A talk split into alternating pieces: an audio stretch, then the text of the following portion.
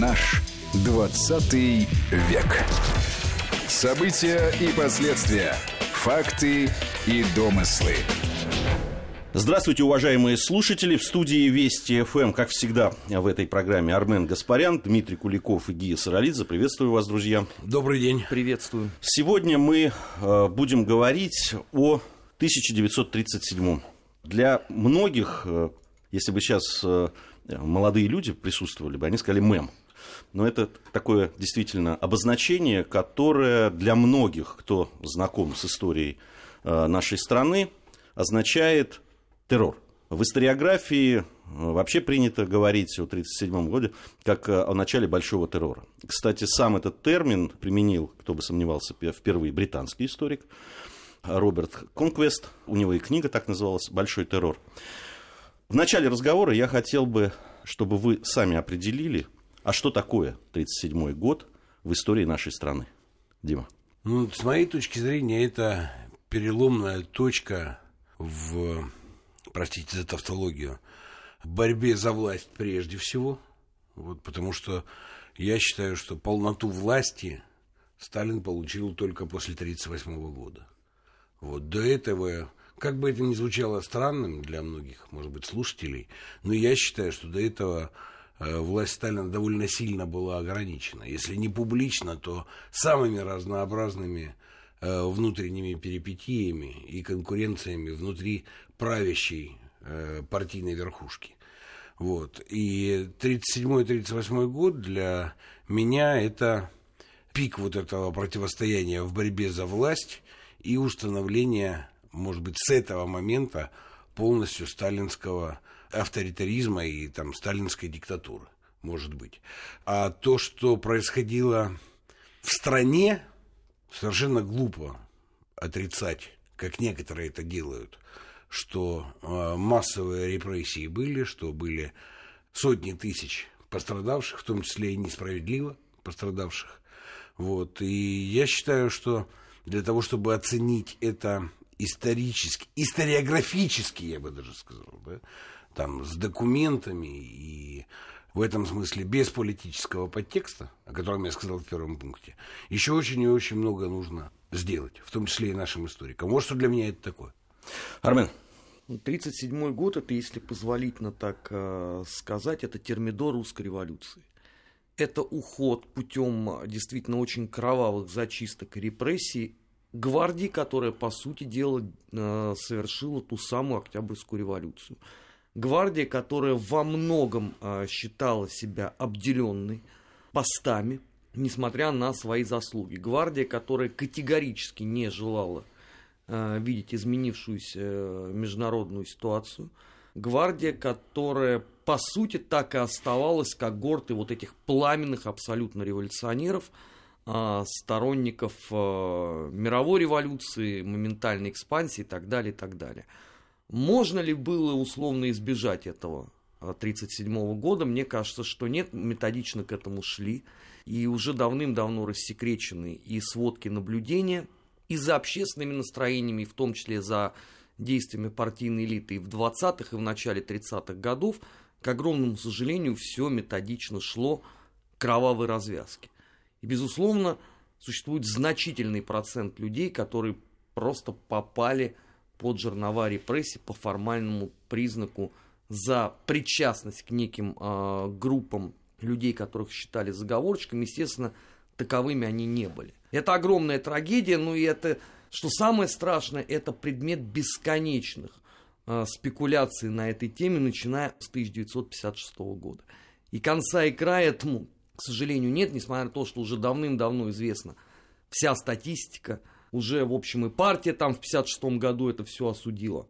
Но э, число спекуляций меньше не становится. И нынче уже многие договорились даже до того, что вообще никаких репрессий не было. Ну, в пику, вот как ты сказал, э, мему, что расстреляно полтора миллиарда человек, есть вот еще вот параллельная, к сожалению, реальность. Это говорит о том, что мы на общественном уровне, на широком общественном уровне, к огромному к сожалению, из этих э, дебрей первостатейных выйти так и не смогли, начиная с 56 года. Потому что сознание у большинства людей строится не на каких-то подлинных фактах, не на историографии условно, а на мифах той или иной степени э, вздорности, которые отражают ту или иную степень их политической вовлеченности вот в эту общественную жизнь. Насколько вы согласны вообще вот с этим термином э, «большой террор»? И почему... Бессмысленно, он же ничего не отображает, этот термин. Это же идеологическая посылка. А был малый террор. Ну, то есть, о чем вообще речь? И был ли это террор вообще, да? Вот, потому что то, что предложил Армен, а я это другим языком сказал про борьбу за власть, ну да, можно рассматривать это как определенный режим контрреволюции, доведенный Сталинами определенными группами до своей точки. При том, что, понимаешь, вот если про террор и про репрессии, то вообще ведь интересно, если посмотреть статистику с 18 года до 38 то это все снижалось. Снижалось количество тех акций, которые могли бы назвать так там вопрос как раз террористическими. Как да? раз воп- вопрос в этом. Ведь если э, спросить э, большинство людей на улице, э, когда были самые там, массовые репрессии, и вообще с каким периодом времени вы ассоциируете репрессии в период правления Сталина, я уверен, что ну, 9 из 10, а может и 10 из 10, как повезет, назовет 1937. Откуда это взялось? Откуда это идет? Ну, от советского гидпропа, э, который, собственно, построил э, очень широкую кампанию по этому поводу.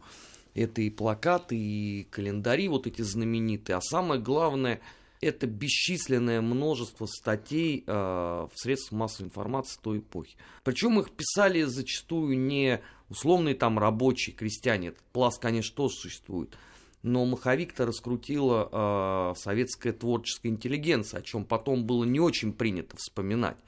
Те самые лауреаты сталинских премий, которые в 1956 году побежали впереди паровоза с осуждением, что они ничего не знали, ни к чему отношения не имели. Но я настоятельно советую интересующимся открыть, например, подшивку литературной газеты за 1937 год, а конкретно начиная с мая, и почитать, кто и к чему призывал. И после этого, конечно, становится понятно, что укоренилось в народном сознании именно отметка 1937 год. Не там не дело весна, там, да, не заговоры в Красной Армии там, образца там, 20-х годов, а именно 1937 год, потому что его раскрутили. А потом уже Никита Сергеевич Хрущев, произносящий с трибуны, это что мы обсуждали в одной из программ, э, свой знаменитый доклад закрепил абсолютно это в общественном сознании. Ну, даже наш замечательный э, киноактер э, Михаил Иванович Ножкин даже целую песню написал. «Я родился в том памятном 37-м». Ну, стоит ли после этого удивляться, что любой человек, конечно, будет говорить о том, что вот она точка отсчета? Ну, привязка, с другой стороны, есть, да, потому что, ну, был нарком Ежов, который... А это, а это вот еще один вопрос. Да. Ведь если тех же самых те же 10 человек сначала задать вопрос по поводу, когда были самые серьезные репрессии, а потом спросить, с кем они э, связаны, там же обязательно прозвучит фамилия Берии. Ну, для да, многих. Но, между прочим, репрессии от Берии, то он приходит в 1938 году на пост наркома. И первые репрессии, которые разворачивает Берия, это были репрессии по отношению к аппарату НКВД. Вычищали ежовцев оттуда. Ну, так это называлось. Я прошу прощения за это слово, вычищали, да? Но репрессии были против аппарата НКВД, бериевские, прежде всего. Да? И действительно, пик э, арестованных и расстрелянных, пришедшийся на 1937 год, который действительно был, проходил под руководством Ежова, но это пришлось и, и удалять. Но, понимаешь, ведь до конца не, не раскрыто и не обсуждено то, что потом там Черчилль называл дракой бульдогов под ковром. Потому что, ну, точно было несколько группировок в элитной верхушке российской. Да? Сталин не был одним к тому времени. Вот НКВДшная группировка была одной из самых серьезных. И куда, ну, что делал на самом деле Ежов и его группа? Это большой вопрос. Насколько, насколько они точно там действовали э, в подчиненности тому же Сталину. Возможно, что мы никогда этого не узнаем. Глядя на то, что можно сейчас посмотреть, там, на документы, на воспоминания, точно можно утверждать, что это вот... Э, понимаешь, когда Сталин в 28 году сказал о росте классовой борьбы по мере завершения строительства социализма, вот. Ну, кроме там, э, с одной стороны, забавности этого термина, э, с другой стороны, ее явного, явной такой идеологичности – можно точно сказать, что борьба за власть внутри правящей верхушки по мере окончания строительства социализма точно обострялась. Потому что кроме Ежовской группы была группа военных. Ну, кстати, понимаешь, вот опять же, вспоминая там наше с тобой студенчество, когда это все открыли, там, 80-е годы, принято было смеяться. Ха-ха-ха, как смешно, там Тухачевский или кто-то еще, германский шпион. Но, в принципе, прошло вот 25 лет, как-то пена это улеглась, идеологическая. И глядя на факты, ну, можно точно сказать, что основания, по крайней мере, подозревать все это точно были. Ну, вот точно были, понимаешь? Поэтому была сильная военная группировка. Некоторые высказывают версию, что вообще и тоже думали о том, что а зачем нам партия с ее со всеми? Можно прямо военное правление ввести в стране. Вот, поэтому это апогей борьбы за власть. Ну, Сталин выиграл это. Ну, и вот важный же еще момент. Это как Довлатов сказал. Ну да, были репрессии, все это было. Но кто написал 4 миллиона доносов? Вот, потому что, конечно же, запущенный процесс чистки, как его не называй, ну, люди использовали в своих социальных целях. Карьерных, бытовых. Булгаков это прекрасно описал. По поводу групп, да, вот э, о чем ты сказал э, сейчас, Дима. Э, есть, существует теория, по которой вообще вот этот, этот период до 1937-1938 годов называют борьбой Сталина с региональными и местными элитами, да, которая составляла еще одну группу. Вот насколько это действительно имеет под собой почву? Ну, это действительно так и было во многом. Помимо групп, которые были сфокусированы своей деятельностью в Москве, существовала в значительной степени очень разветвленная вот эта вот так называемая региональная элита. А, как правило, это все выдвиженцы – еще первых э, годов советской власти, даже зачастую до момента окончания гражданской войны, с весьма и весьма своеобразным вообще представлением о том, э, что и как надо делать. Э, люди, которые считали своим святым долгом высказывать все свои несогласия неудовольствия с генеральной э, линией партии, и всем своим видом показывать, что они на самом деле гораздо более важная часть этой конструкции, чем какое бы то ни было верховное руководство в Москве. Кстати, именно на них с, с определенной точки зрения ведь и опирались вот эти вот разнообразные центры оппозиционной деятельности. Это там начиная условно с э, Петерсона и Янукидзе, заканчивая группой Тухачевского. Они же как раз все время-то и говорили, что там есть недовольные, здесь есть недовольные, тут Клим кого-то обидел, там Микоян по кому-то прошел. Они же это говорили задолго до всех этих вот э, процессов 1937 года, и, безусловно, в Москве Сталин и его ближний круг прекрасно понимали, что такая опасность есть. И вот этот именно синтез партии и армии расценивался как очень большая угроза. Ведь армию все время э, пытались вывести из-под политики. Сталин очень быстро э, понял, что э, девиз русской армии «армия вне политики» он абсолютно правильный и верный. И ровно по этой причине постепенно стала снижаться роль тех самых вот комиссаров эпохи гражданской войны. Окончательно он их э, ликвидирует уже к 43 году, когда вообще запретит к чему-то прикасаться. Но первые попытки это именно э, в конце 20-х, э, начале 30-х годов. И, кстати, именно большая часть вот этих вот самых комиссаров, она и выражала самое активное неудовольствие всем тем, что происходит. Вовсе не военные стратегии. У нас просто определенные люди сделали очень лукавый ход, когда сказали, что вот расстреляно там условно 2000 самых выдающихся стратегов Красной Армии. А когда ты открываешь биографии, то выясняется, что это вовсе не стратегия, а как раз политработники. Но поскольку у нас Э, общество было военизировано, и поэтому носили э, военную форму все, начиная с товарища Сталина и заканчивая писателем Симоновым, все эти люди э, считаются военными стратегами. Больше того, даже там апогей этого всего, расстрелянный по троцкистскому делу, директор стадиона «Труд», по-моему, в Ленинграде, он носил ни много ни мало звание комкора – Поэтому он числится по э, рангу расстрелянных стратегов. Ну, с другой стороны, и стратеги тоже попали. Нет, безусловно, они попали, только их процент был вовсе не такой, как нам э, старательно рассказывают, начиная с 1956 года. Вот э, сейчас Армен сказал по поводу да, троцкистов, и мы говорили уже о э, дискуссиях 20-х годов. Многие из историков считают, что 37-38 год – это логическое, собственно, завершение те, той внутрипартийной борьбы, которая началась как раз в 20-х годах.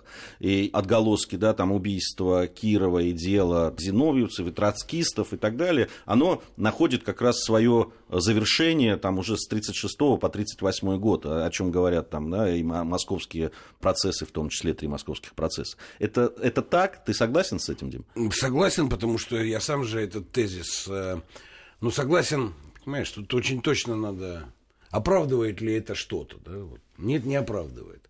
А понимание в чем? Понимание заключается в том, что политическую жизнь внутри политической партии правящего класса, вот этой элите пришедшей, советской, коммунистической, наладить не удалось.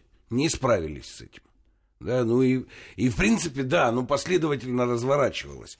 В этом смысле когда мы смотрим на фигуру Сталина, то там э, считаю совершенно бессмысленным обсуждать какие-то его психологические особенности, на что ну, часто напирают, там, да, его политические особенности, но все было объявлено сильно заранее, в 20-е годы. Цели были обозначены, и Сталин последовательно к ним шел. И то, что он по результатам 1937-1938 года установил таки свою личную диктатуру э, и в партии, и в стране, предоставила нам возможность выиграть все-таки Великую Отечественную войну. Потому что, честно говоря, если бы ну, все оставалось в каком-то таком виде, как, не говоря уж как в 20-е, но даже как в 30-е, то нам пришлось бы намного-намного труднее. Хотя и так было тяжело. Хотя и так было тяжело. Куда уж тяжелее. Но было бы тяжелее. Есть очень любопытная деталь после третьего процесса, который в марте 1938 года э, состоялся, это московский процесс, э, там 21 член правотроцкийского блока судили, там и Рыков был, э, Раковский, Бухарин. На, этом, на одном из этих процессов уже присутствовал Леон Фейхтвангер, который написал, ему ставят это в вину, о том, что он считал, что... И, кстати, другие были зарубежные обозреватели, потому что процесс был открытым всех э, можно было видеть, присутствовать, присутствовали и журналисты, в том числе и обозреватели иностранные. И они, когда следили за ходом этого дела, они считали, что вина осужденных абсолютно доказана. Фейхтвангер писал о том, что э, э, он видел тех людей, которых судили, они были явно не было никаких следов пыток, они были холеными мужчинами, там вот он описывает о том, как они вели себя на процессе и так далее. С одной стороны, да, это было, эта открытость была, с другой стороны, и что дает сейчас очень много да, там, аргументов э, людям, которые говорят о большом терроре и о большом количестве людей, которых замучили, пытали там, и расстреляли, э, практически не доказывая вину, это то, что другие процессы, которые касались не таких важных персон, все это происходило, ну, так, маховик был запущен, и репрессии проходили. И это сейчас воспринимается, почему так много споров, Армен, по поводу количества и так далее. Насколько вот те документы, которые существуют, они могут абсолютно точно говорить о количестве людей, которые были расстреляны или сосланы, о том, действительно применялись пытки или нет, для того, чтобы доказать их вину. Ну, тут главная проблема состоит в том, что а, вот той категории людей, э, которую ты обозначил, да, которые все время чем-то будут недовольны, их абсолютно не интересуют э, все вот эти подлинные документы. Начиная от стенограммы процесса, которая распрекрасным образом известна и была издана еще в ту эпоху, и не так давно ее опять переиздавали, и заканчивая всеми нормативными э, документами Народного комиссариата внутренних дел. Им просто хочется громко фигурировать. Поэтому и рассказываются а, все эти истории, что был абсолютно постановочный процесс, что над всеми осужденными применяли меры психологического воздействия, а, что всех пытали. Когда им говоришь, ребята, дорогие, существует инструкция насчет запрета о применении пыток. Вот здесь мы говорим про тот самый 1938 год, подписан документ от а, Лаврентием Берия со всеми вытекающими отсюда последствиями. Никого это не волнует. Это, Но это, это, кстати, в воспоминаниях есть о том, э, как прекратились э, избиения в тюрьмах после того, как Ежова сняли. А, а это есть просто документальное воспоминание. Ежову как раз разрешили использовать те самые вот меры. Там существуют действительно подлинные слова Сталина, что если на Западе к нашим э, братьям-коммунистам применяются пытки, то почему мы не можем также поступать э, со своими врагами? Я считаю, что можем и должны. И вот вокруг этих слов, собственно говоря, и выстраивается вся эта концепция. Э, к сожалению, никого не интересует э, подлинное знание о том, что же тогда происходило в 1937 году. Он, я боюсь, что этот год так и останется предметом вот знаешь, таких э, holy wars э, в интернете в медиапространстве. Вот одни будут доказывать, что э, Сталин был абсолютно прав, и ровно только так и можно действовать с врагами и противниками политического строя. А другие будут говорить о том, что это вообще средневековье и полное варварство. И при этом заметь, что никого же не волнует о том, что происходило, например, там в 1933 или 1934 году. Ну, тогда что же были какие-то процессы? Да, они были и в 20-е годы. Хоть кто-нибудь вообще об этом э, собирается поговорить? Нет. Ровно точно так же, как никого из этой из категории людей с одной и с другой стороны не волнует так называемая Бериевская амнистия 1938 года. Но ну, о ней вообще никто говорить не хочет. Под словом Бериевская амнистия все почему-то искренне полагают действия 53 года. А был же 38-й.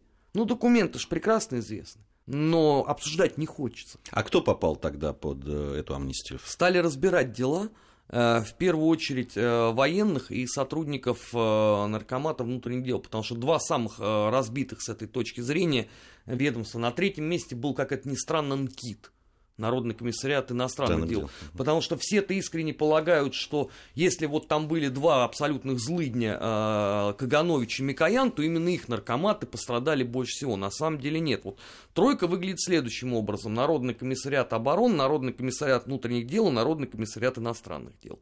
Вот там стали разбирать дела. Очень многие э, люди из главного управления Народного комиссариата государственной безопасности, Народного комиссариата НКВД, то, что сейчас называется внешняя разведка, тогда как раз были возвращены в строй. Вот в частности наша легенда Абель Фишер, который был вышвырнут из органов, слава богу, его не расстреляли. И таких примеров очень много. Берия стал разбираться, потому что он, ну, смотри, он э, становится наркомом и задает вопрос, а где у нас все? Ему говорят, этих уже расстреляли, эти ждут приговора в исполнении, эти получили там 20 лет лагерей. На что он задает вопрос, ребята, работать кто-нибудь будет вообще?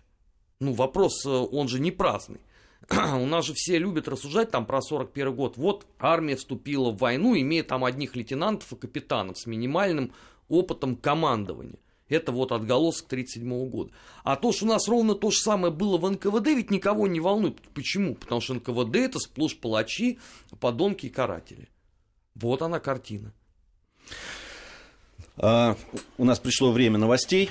А, мы продолжим совсем скоро. А, я напомню, что в студии Вести ФМ Армен Гаспарян, Дмитрий Куликов и Гия Саралидзе. Это наш проект «Наш 20 век». После новостей вернемся в студию и продолжим. Наш 20 век.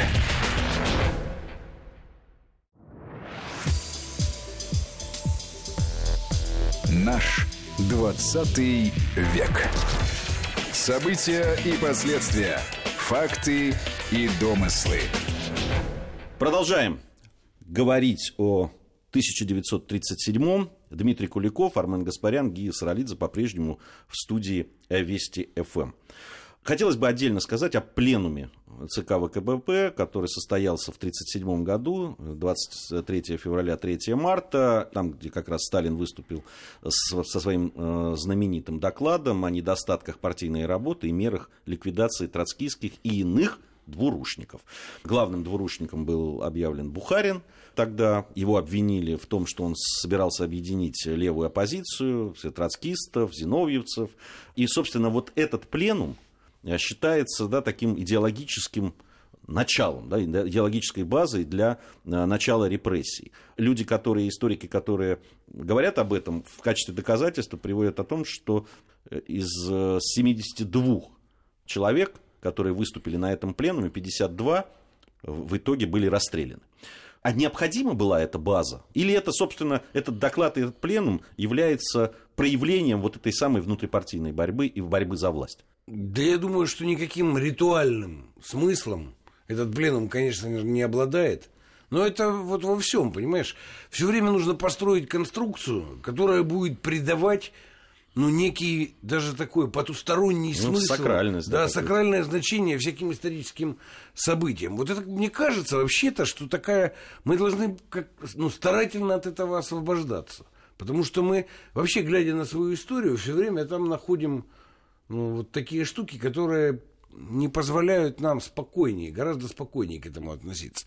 Нет, я не вижу никакого сакрального смысла в этом, э, в этом пленуме. Ну, рабочее мероприятие, потом, которое находилось внутри того процесса, о котором ты сказал, о котором я говорил. Да? Сосредоточение власти и завершение борьбы за власть, в общем-то. И установление единоначалия, диктатуры, авторитаризма, как хотите, тирании. Любое слово можете здесь использовать. А Слова ничего не решают по этому поводу. В определенном смысле, я думаю, что это было неизбежно для... Понимаешь, если мы на историю посмотрим, вот там, всех революций, все постреволюции проходят через этап тирании. Ну, так, ребят, ну просто вот вы такие уникальные, у вас тут сакральные смыслы. Ну, посмотрите на французскую революцию, посмотрите на британскую революцию. Вы Кромвеля куда денете? А вот все, что потом происходило во Франции, куда вы это денете? Вам не кажется, что это какая-то важная, значимая, объективная часть исторического процесса? Мне сильно кажется. Потому что альтернативой этому был бы распад страны после революции. Ее исчезновение вообще с лица земли. Она могла тогда исчезнуть. Понимаешь? Тогда могла исчезнуть. Ну, если ты говоришь, что это все-таки проявление внутрипартийной борьбы, э, то есть победа других групп, получается, они привели бы к распаду страны? Не, ну это мы начнем гадать, и это страшно ну вот, не... я- я- я из, это- из твоих слов это Я этого вытекает. страшно не люблю, да, так сказать. Но, э, возможно, была бы другая диктатура. Ну, мы же говорили, там, диктатура Троцкого. Чем бы она отличалась, не знаю, да. Может быть, могла бы быть диктатура Тухачевского. Почему нет? Вполне могло бы быть, если бы состоялся заговор, состоялся переворот. Уже в 1936 году, да, например. Вполне могло бы быть. Но это мы будем гадать. Я не Нет, люблю это- этого. Я- нет. Но, но обрати внимание, что когда только революция прошла, вот мы это обсуждали или не обсуждали по гражданской войне, да, то, что называлось интервенциями. Но, в принципе, все было подготовлено к расчленению. А между прочим, когда это все происходило, в Туркестане борьба с б- басмачами еще продолжалась. Она прекратилась в 1939-1940 году. С началом Второй мировой войны. Британцам просто стало не до басмачей. Они другим озаботились. А в принципе она там продолжалась. Очень важный, на мой взгляд, вопрос, э, а кто, собственно, оказался главными жертвами этих репрессий? Потому что, ну вот об этом сейчас Армен сказал уже, да, это, э, и наркоматы, э, да, там и вооруженные силы, это внутренних дел наркоматы, это э, иностранных дел, но ведь были еще репрессии по кулацкой линии. Э, Это как раз 1937 год, и, собственно, с них практически все и началось. М, Специальный приказ об операции по репрессированию бывших кулаков, уголовников и других антисоветских элементов. Ну, их добивали, если уже точнее сказать, да, потому что э, процессы по поводу э, кулаков, подкулачных элементов и так далее у нас шли безостановочно все 20-е и 30-е годы. Просто с этой точки зрения 37-й год поставил точку в этой э, затяжной истории. Но я не стал бы говорить о том, что именно вот эта вот э, категория советского общества больше э, всего пострадала. Больше всего э, на самом деле выкашена была та самая партия. ВКПБ. Она, собственно, и стала, наверное, в подлинном смысле сталинской вот как раз после а, всех этих репрессий. Потому что до этого ни о какой монолитности в этой партии а, речь не шла. А, Конечно, это варварство таким а, образом достигать а, партийную дисциплину, но я читал некоторые протоколы, связанные с как раз вот судами над деятелями партии. Вообще чудовищные вещи они все говорили с этой точки зрения. Для них условно октябрь 17 года не закончился. Они жили вот именно в модели революции. И все ради вот этой революции. У них не было отношения к стране, как к родине. Отношение было как к плацдарму, как э, к базовой модели, по которой можно заниматься экспансией революции. Вот это вот та самая партийная элита 20-30-х годов. Вот она в значительной э, степени оказалась выкашена причем именно вот в расстрельных подвалах и э, многочисленных э, лагерях системы ГУЛАГ. Вот она является э, главной жертвой. И обратим внимание на то, что когда наступила эпоха Хрущевой, вот та самая хрущевская оттепель, ведь именно уничтожение партийного элемента и ставилось Сталину в абсолютную вину тем самым поколением шестидесятников. Кстати, реабилитированных кулаков в 20, на 20-м съезде помните, нет? Я нет. Как них так... никто не говорил. Так я, про... я об этом же, понимаешь?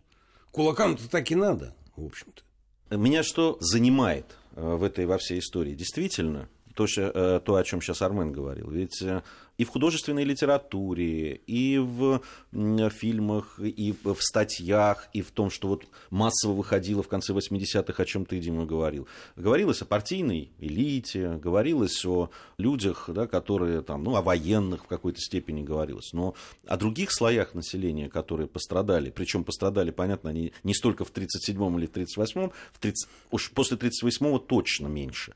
Э, потому что я смотрю вот на э, этот приказ, который подписан Ежовым, да, там, и там есть перечень контингентов, э, подлежащим репрессиям. Да, и там есть вот бывшие кулаки, которые вернулись после отбытия наказания, бывшие кулаки, бежавшие из лагерей, бывшие кулаки, социально опасные элементы, которые были в повстанческих там, или других каких-то формированиях, члены антисоветских партии, туда входили все эсеры, грузмеки, это э, грузинские социал-демократы, мусаватисты, дашнаки, это, понятно, это закавказские партии, да, там белые, жандармы, чиновники, и, и, и тогда и вперед. По большому счету, да, вот по этому приказу и по этому, по этому перечню, туда мог попасть практически любой человек. Практически любой человек. Э, там очень там антисоветские элементы, там опять бывшие кулаки, каратели, бандиты, э, сектантские активисты, ну, ну то есть действительно, э, все слои населения. А при этом у нас э, принято, да, вот было говорить о, в основном о партийной элите, которая пострадала.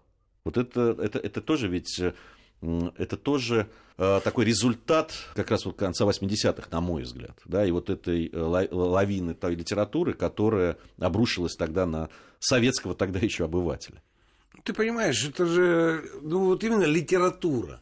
Да, ну, Но согласись, что давай она формировала, изучать, формировала. Давай изучать эпоху Людовика XIV по трем мушкетерам. Ну, почему нет? Ну, в принципе. Или Екатерина II по, фавори, по роману «Фаворит» Пикуля. Да? Ну, давайте, в принципе, воз... ну, получим представление об эпохе? Конечно, получим. Действительно тяжелое время, тяжелая ситуация, действительно кровавая. Никто с этим спорить не собирается. И в этом смысле она и привлекательна. Ну, с одной стороны, для творческого осмысления, я в кавычках сейчас это говорю, понимаешь, а с другой стороны, для политических, идеологических спекуляций, хоть в ту, хоть в другую сторону. Потому что, в принципе, конечно, ну, там, сотни тысяч репрессированных равнодушным вряд ли кого могут оставить. Это же сразу вызывает эмоциональную реакцию. Ну, это надо быть там, ну, совсем каким-то не человеком, да, чтобы не, ну, не реагировать на это. Ну, эмоциональная реакция есть сразу. А потом очень немногим удается ну, от этой эмоциональной реакции перейти к сути дела и к тому, чтобы начать скрупулезно, очень медленно разбираться, а что это такое было. Ну, вот мы как раз в наших программах пытаемся это делать. Я, знаете, друзья мои, о чем хотел бы поговорить в следующей, уже завершающей части нашей программы. Я как раз хотел бы поговорить то, о чем, Дима, ты сказал, идеологической составляющей. Как раз 1937 и идеологическая составляющая того, что вокруг этого э, происходило. Я напомню, что в студии Вести ФМ Армен Гаспарян, Дмитрий Куликов и Гия Саралидзе. Совсем скоро мы вернемся в студию и продолжим наш разговор. Наш 20 век.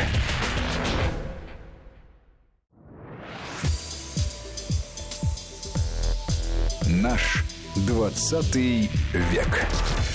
События и последствия. Факты и домыслы.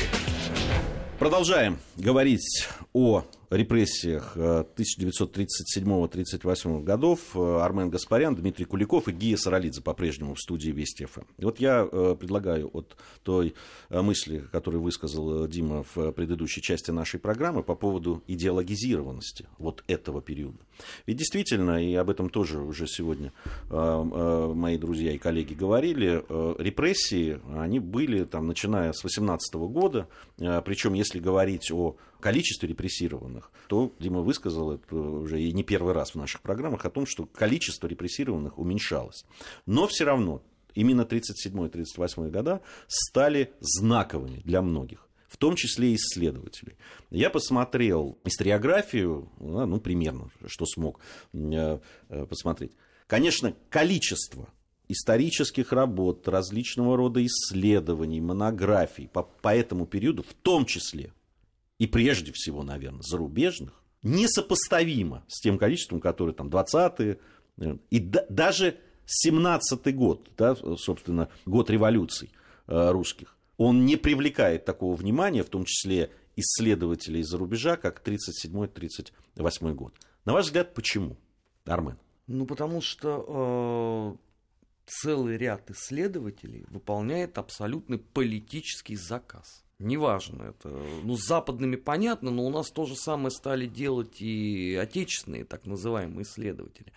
Их не интересует, что там происходило на самом деле. Их абсолютно э, оставляет равнодушными опубликованные документы, стенограммы судов и политбюро. Вот, кстати, вот мы сегодня же обсуждали вот этот сакральный пленум 1937 года. У меня все, ко всем этим людям один и тот же вопрос. Ребят, а почему тогда пленум 1935 года с разбором дела Янукидзе у вас не является сакральным? Хотя товарищ Сталин потом многократно говорил о том, что вот тогда-то, собственно, мы и стали понимать о том, что у нас зреют подобного рода настроения. Но он же никого не интересует, потому что он не попадает вот в эту стройную концепцию. 1 мая 1937 года Сталин проснулся в плохом настроении и решил перестрелять половину населения страны. И вот от этого они будут отталкиваться. Естественно, о каком, извините, интересе там э, к 35 или 34 году э, ты можешь говорить, там же нету сотен тысяч и миллионов уничтоженных. Только 1937 год целая серия книг, так и называется, 1937. Совершенно верно, да, именно так и Это называется. же пока, да, то есть... Ну, либо там большой террор, либо 1937 там. Но я-то, я-то э, думаю, что еще интерес э, э, вызывает ровно потому, что... Что, У меня это... есть версия. Да, хорошо, Дим, я слушайте. Ты понимаешь, в чем дело? Вот, в принципе, есть 70 лет советского проекта. На что ни посмотри, в принципе, советский проект выступил ну, локомотивом и агентом развития для всей человеческой цивилизации. Для западной цивилизации прежде всего. Советский проект и советские люди, и русские люди, и российские люди, я не этнический сейчас контекст имею в виду, я говорю русские, а всех, кто жили на этой территории Российской империи. Вот, э, и пользовались русским языком и русской культурой. Вот русские люди в этом смысле выполнили функцию агента исторического развития для всего человечества. Это философски. А есть еще прагматика историческая. Полет в космос, спутник, первая женщина, первый выход в космос. Между прочим, первые ледоколы атомные. Атомные станции, мирный атом, концепция. Ну и много-много чего. Победа Великой Отечественной войны. Победа Великой... Победитель фашизма. Советский проект «Победитель фашизма». Самого... Это сейчас перестали так говорить. А да раньше и на Западе так говорили. Самого большого зла – в истории человечества. И там много чего можно перечислять. А ударить-то за что?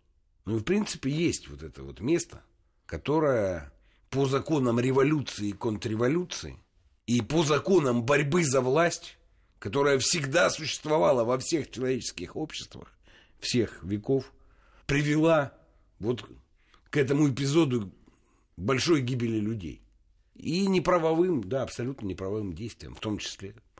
Так надо же этот элемент положить в основание преступности всего проекта, понимаешь? Других оснований нет. Вся советская история преступна. Почему? Потому что был 1937 год. И все исследования по 1937 году в таком ключе так и делаются. Не для установления истины, кто кого там убил сколько, почему приказу. А цель в другом. Взяв вот это, то, что было, во многом перемножить его, идеологически усилить и использовать для обвинения всего советского проекта в целом, да и вообще всей русской истории. Потому что это, ну, уже там с советским они не так борются, но это же указывает вообще на преступную сущность русских, историческую, как таковую. Потому что есть Иван Грозный и есть Сталин. Логично, два случая не один. Через две линии можно провести что? Прямую. Вот мы и проводим прямую через две линии. Грозный и Сталин. Два факта исторической чудовищности русских. Они установлены. Все. Поэтому, имея две точки, можно строить целую систему обвинения нас в том, что мы варвары, и вообще-то лучше, чтобы мы прекратили свое историческое существование. Вот я так думаю. Ну, так и есть. Потому что некоторые же уже договорились до того, что 1937 год во многом затмил гитлеровские э, лагеря по уничтожению людей. И вообще Третий Рейх был более гуманный к своим гражданам, чем товарищ Сталин. Э, в кон- начале 90-х годов была же очень популярная в кругах вот определенных людей точка зрения, что ну, Гитлер, конечно, преступник, но своих-то он не уничтожал. Да, это мощный тезис, я поддерживаю. Вот. А второй, знаешь, выясняется, что Черчилль за его правление в Индии освободил территорию, в общем. И это, От людей ты имеешь в виду? Да, это реально, это реально. Ну, я, такой- я напомню, что Черчилль отдавал приказ стрелять Иван в британских рабочих. Да, ну так знаешь же наше же либеральное утверждение. Так он же не своих. Кто их, этих индусов, считать-то будет? Понимаешь? А мы дикие. Мы сами себя. Нет бы нашли каких-то индусов или индейцев. Или еще... И вырезали бы их всех. Стали бы европейским цивилизованным народом. А так сами себя. Ну, логично, правда? Извини, Марвин, что я тебя прервал. Не-не, Про- не, Просто это действительно всё- аргумент. всё- всё это действительно аргумент. Это ровно по такой э, линии делается. И исходя из этого, э, может это расцениваться хоть кем-нибудь как некое такое поступательное движение вперед, как, э, я не знаю, анализ собственного прошлого, да, его изучение? Конечно, нет. Если ты все время находишься в парадигме того, что у тебя э, преступное во всем государство, потому что у тебя был 1937 год, здесь ставится точка. Ну, и давайте еще одно. Вот без иллюзий и без этого самого идолопоклонства. Гитлер пришел к власти в 1933 году. Что такое нацизм, было понятно уже до этого, до прихода к власти. Вот. А ну, так как это началось разворачиваться, извини, но наши агенты там работали, все было понятно. Все было понятно. В 1937 году в Испании все происходит. Кстати, между прочим, защитником демократии и законного испанского правительства была одна тоталитарная советская держава. А это было абсолютно демократическое, законное правительство, против которого выступил фашистский путч и переворот. Испания уже вовсю бушевала. Поэтому Сталин, конечно, применил жесточайшие методы установления власти и подчинения страны ну, себе, безусловно. Но контекст ведь тоже был понятен. И говорить о том, что никто никогда бы ни на кого не напал, и вообще все было бы мирно, это Сталин репрессиями накликал войну, и Гитлер Сталин репрессии. Там же такие операции начинают возникать. Э, Я здесь э, э, соглашусь с тобой, Дима.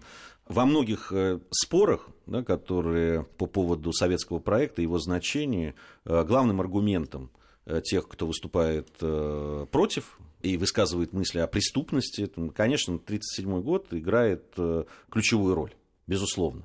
А Эмоционально, да, По там большому эмо- счету больше-то предъявить нечего, понимаешь? ну, там есть... Нет, ну, самый э, подкованный красный террор еще, наверное, могут назвать. Не, ну красный В гражданскую террор, войну. Да. э, по- по- вот эти... Да. э, а по- по извините, поводу в американской гражданской там все мирно было? Не резали? А это их не волнует, во-первых, потому Ага. что это 19 столетие, Ну, там- а во-вторых, это не имеет никакого отношения к России. Да, Мы же о нашем варварстве-то говорим. Да, а- это всегда, это тоже, кстати. Ну, так я про- я про это, это. это всегда есть, когда ты начинаешь какие-то приводить примеры, тебе тут же говорят, подождите, мы, нас волнует наша страна. И, э, и, конечно, вот весьма эмоциональный аргумент. Ну, что там говорить?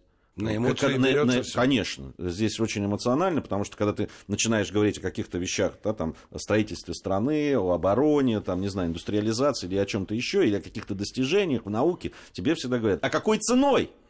А какой ценой? а вы готовы были бы пожертвовать там своими родственниками. То есть начинается вот э, смещение в эту сторону. С одной стороны, имеют право.